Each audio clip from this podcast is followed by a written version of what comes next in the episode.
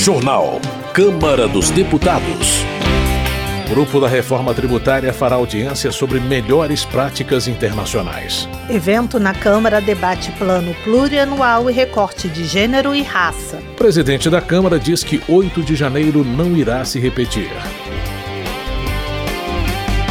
Boa noite. O presidente da Câmara afirma que o dia 8 de janeiro não se repetirá e elogia o trabalho da Polícia Militar. O repórter Marcelo Larcher tem mais informações. O presidente da Câmara dos Deputados, Arthur Lira, voltou a dizer nesta quinta-feira que o avanço de golpistas contra a sede dos três poderes em 8 de janeiro nunca mais se repetirá. Durante a entrega de obras de ampliação do 6 Batalhão de Polícia Militar, que defende a esplanada dos ministérios, Lira defendeu a corporação, que tem o dever de proteger os poderes legislativo, executivo e judiciário. Mas o dia 8 nunca mais vai acontecer no Brasil, porque o Brasil aprendeu de maneira mais fácil ou mais dura para alguns que a nossa democracia com a união dos poderes ela permanecerá atenta, alerta e em pé durante muitos anos. Sobre os atos de vandalismo, Lira ressaltou que o maior prejuízo não foi material, mas sim o ataque à democracia. Ele também disse que a atuação de poucos criminosos não manchará a imagem da Polícia Militar e das forças de segurança.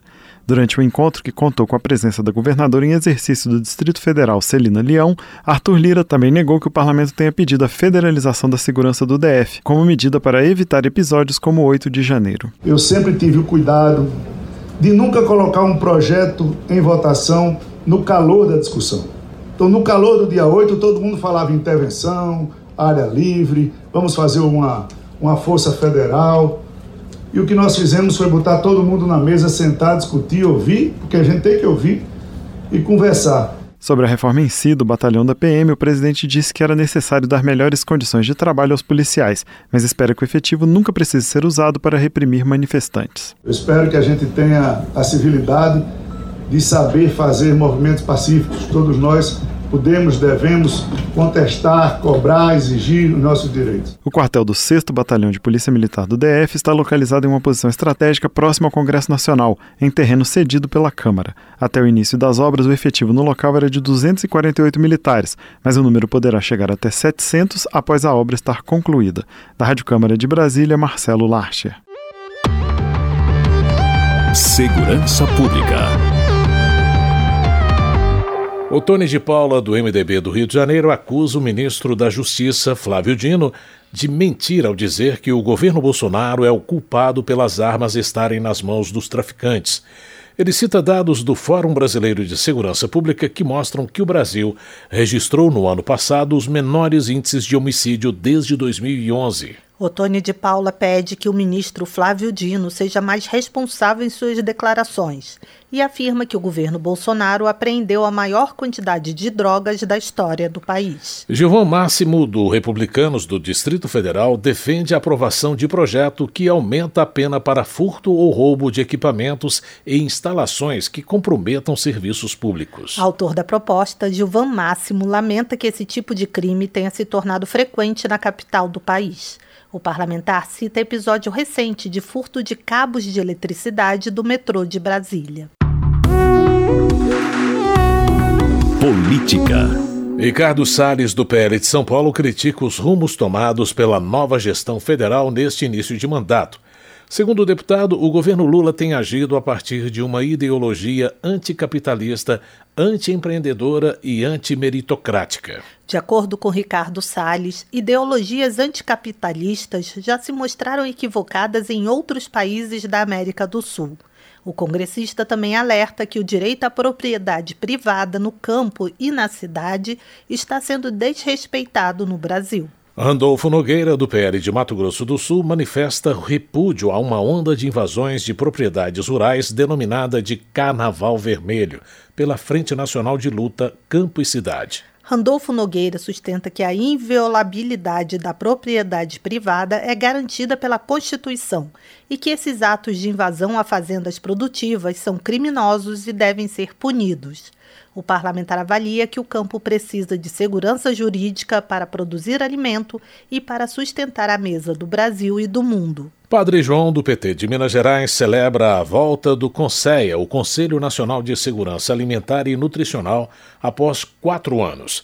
Segundo ele, a extinção do órgão por parte da gestão federal anterior foi responsável pelo aumento da fome no Brasil, que hoje atinge mais de 33 milhões de pessoas. Padre João também afirma que o governo anterior perseguiu povos e comunidades tradicionais, agricultores familiares e acabou com programas de aquisição de alimentos e nutrição escolar. Alexandre Guimarães, do Republicanos do Tocantins, manifesta entusiasmo com o planejamento da política pública de habitação do governo federal.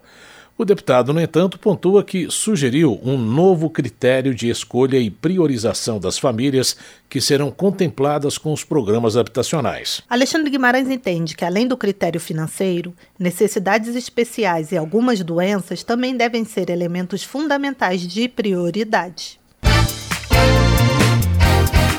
O Plano Plurianual 2024-2027 deve incluir recorte de gênero e raça, segundo afirmou a secretária de Planejamento do atual governo.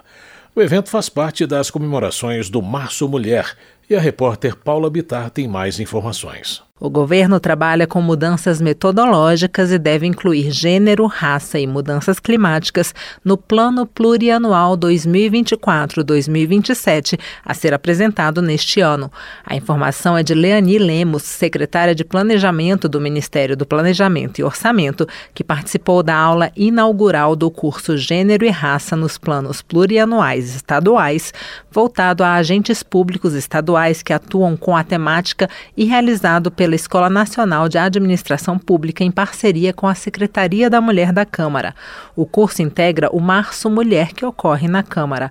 O Plano Plurianual PPA está previsto na Constituição e tem duração de quatro anos. Nele são estabelecidas diretrizes, objetivos e metas de médio prazo para o governo. Leani Lemos destacou que o orçamento não é neutro, mas sim fruto de escolhas que são feitas, e isso pode ser visto a partir de como os recursos são alocados, de acordo com o que é considerado estratégico e relevante para um país.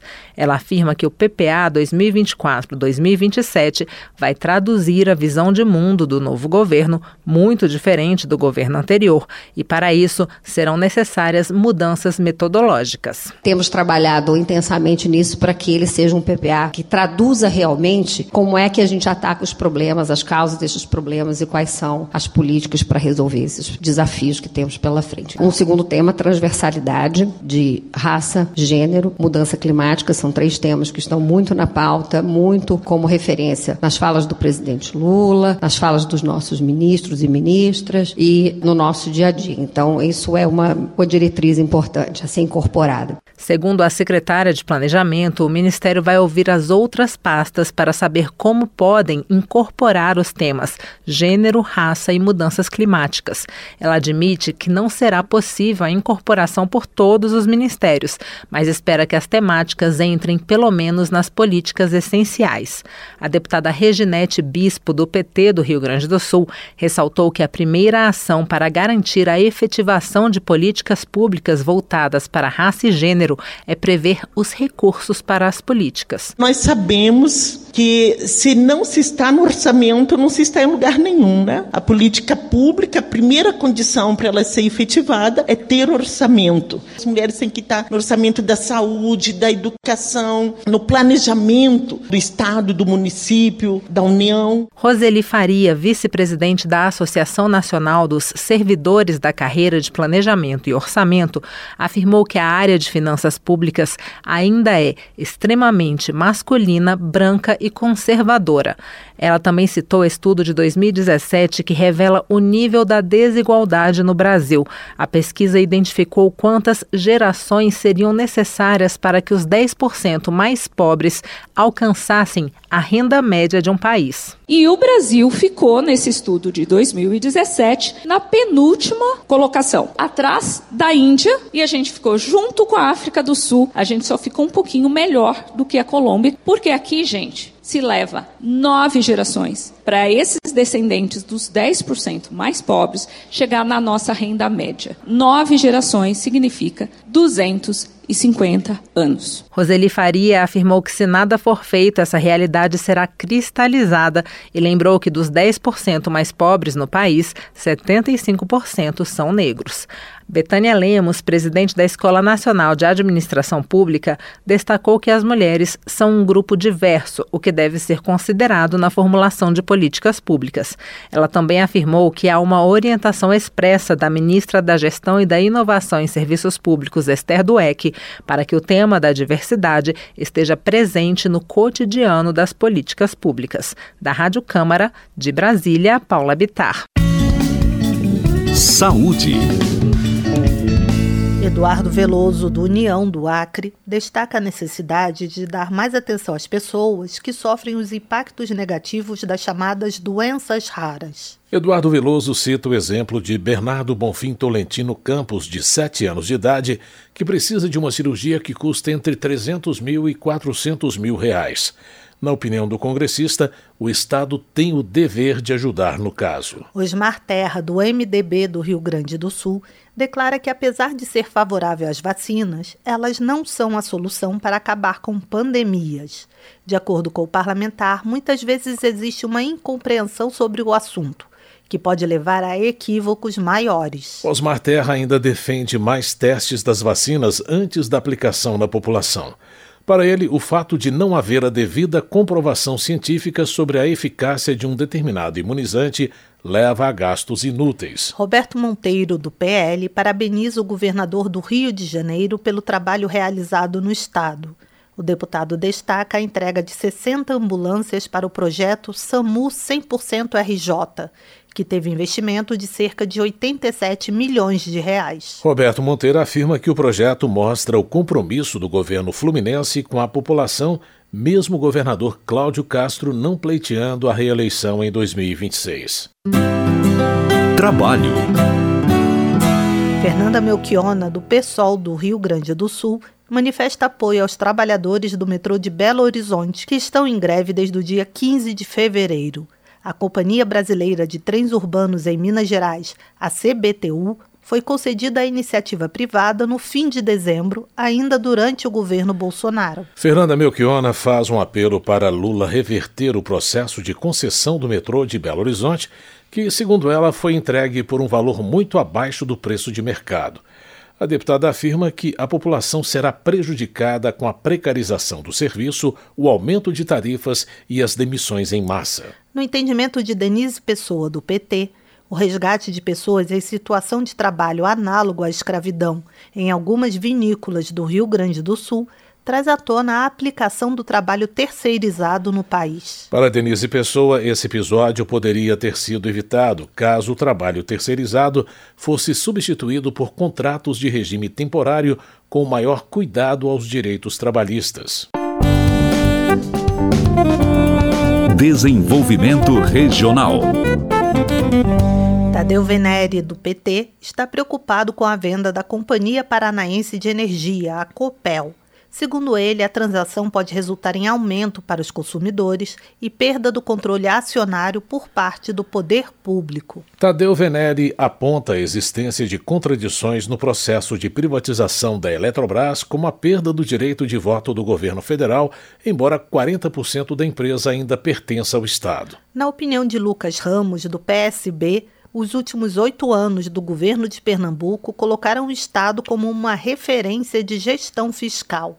O parlamentar argumenta que, em um cenário adverso de pandemia e de crise econômica, a administração estadual acelerou os investimentos e encerrou o ano de 2022 com baixíssimo nível de endividamento. Lucas Ramos acrescenta que a responsabilidade fiscal dos últimos anos permitiu que o Estado atraísse mais de 4 bilhões de reais em investimentos do setor produtivo. Gilson Daniel, do Podemos, exige que a empresa responsável pela concessão da BR-101 no Espírito Santo cumpra o contrato e realize a duplicação da rodovia até o sul da Bahia Segundo o deputado, a empresa entregou apenas 45 quilômetros dos 475 quilômetros estabelecidos em contrato. Gilson Daniel pede que a Comissão de Fiscalização e Controle convoque os diretores da empresa para questionar o descumprimento do contrato.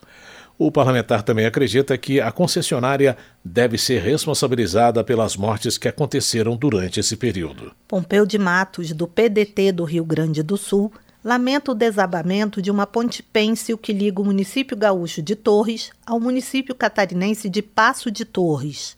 Ele elogia o trabalho de resgate realizado pelas autoridades locais que conseguiram salvar 30 pessoas. Pompeu de Matos alerta, porém, que o desabamento poderia ter sido evitado caso alguns cuidados tivessem sido tomados, como respeito ao limite de peso da ponte. Coronel Telhada, do PP, presta homenagem às vítimas das fortes chuvas em São Sebastião, no litoral norte de São Paulo. Coronel Telhada exalta a atuação do governo paulista no socorro à população do litoral norte do estado e afirma que tem faltado apoio do governo federal. Ele ainda elogia o trabalho de diversos setores do poder público, como bombeiros, policiais, forças armadas e defesa civil. Marcelo Lima, do Solidariedade, ressalta que culpar a esquerda ou a direita pela tragédia ocorrida no litoral norte de São Paulo não trará resultados positivos. Marcelo Lima sugere que a Câmara aprove mais recursos do orçamento da União para a prevenção de desastres como ocorrido no litoral norte paulista. Ele também elogia o trabalho realizado pelo governo de São Paulo e pelo governo federal no socorro às vítimas dos deslizamentos de terra. Economia. José Guimarães, do PT do Ceará, afirma que é necessário discutir alternativas para a política de preços dos combustíveis.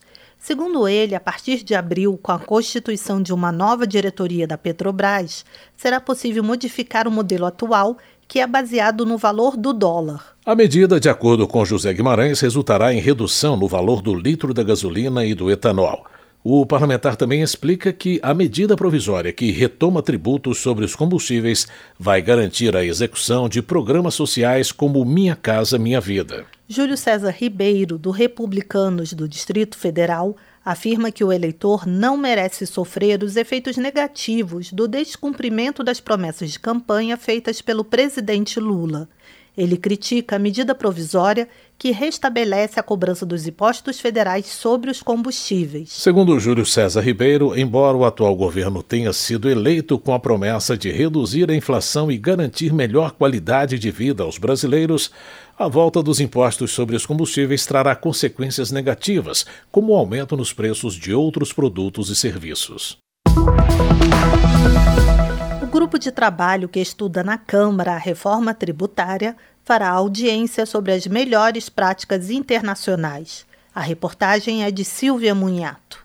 O grupo de trabalho sobre a reforma tributária fará duas audiências públicas nos próximos dias para tratar do diagnóstico do atual sistema e para conhecer as melhores práticas internacionais. Na quarta-feira, os deputados também terão um encontro com o ministro do Desenvolvimento, Indústria, Comércio e Serviços, o vice-presidente Geraldo Alckmin. A audiência sobre o diagnóstico do sistema atual contará com as presenças do ex-ministro da Fazenda, Maílson da Nóbrega, e do consultor do Banco Mundial, Eduardo Fleury. Também foram chamados os ex-deputados Luiz Carlos Rauli e Alexis Fontaine, que atuaram muito pela reforma em seus mandatos. Em uma das reuniões do GT este ano, Alexis Fontaine passou uma mensagem de ânimo aos colegas. É muito importante sempre, sempre, quando a gente tiver momentos difíceis na discussão, lembrar do atual sistema tributário que nós temos. O quanto ele é ruim e quanto ele prejudica o nosso país para a gente insistir e avançar nele e conseguir ter o sucesso da aprovação finalmente desse reforma tributária. Nós estamos há mais de 30 anos lutando por isso. Na audiência sobre práticas internacionais serão ouvidos especialistas,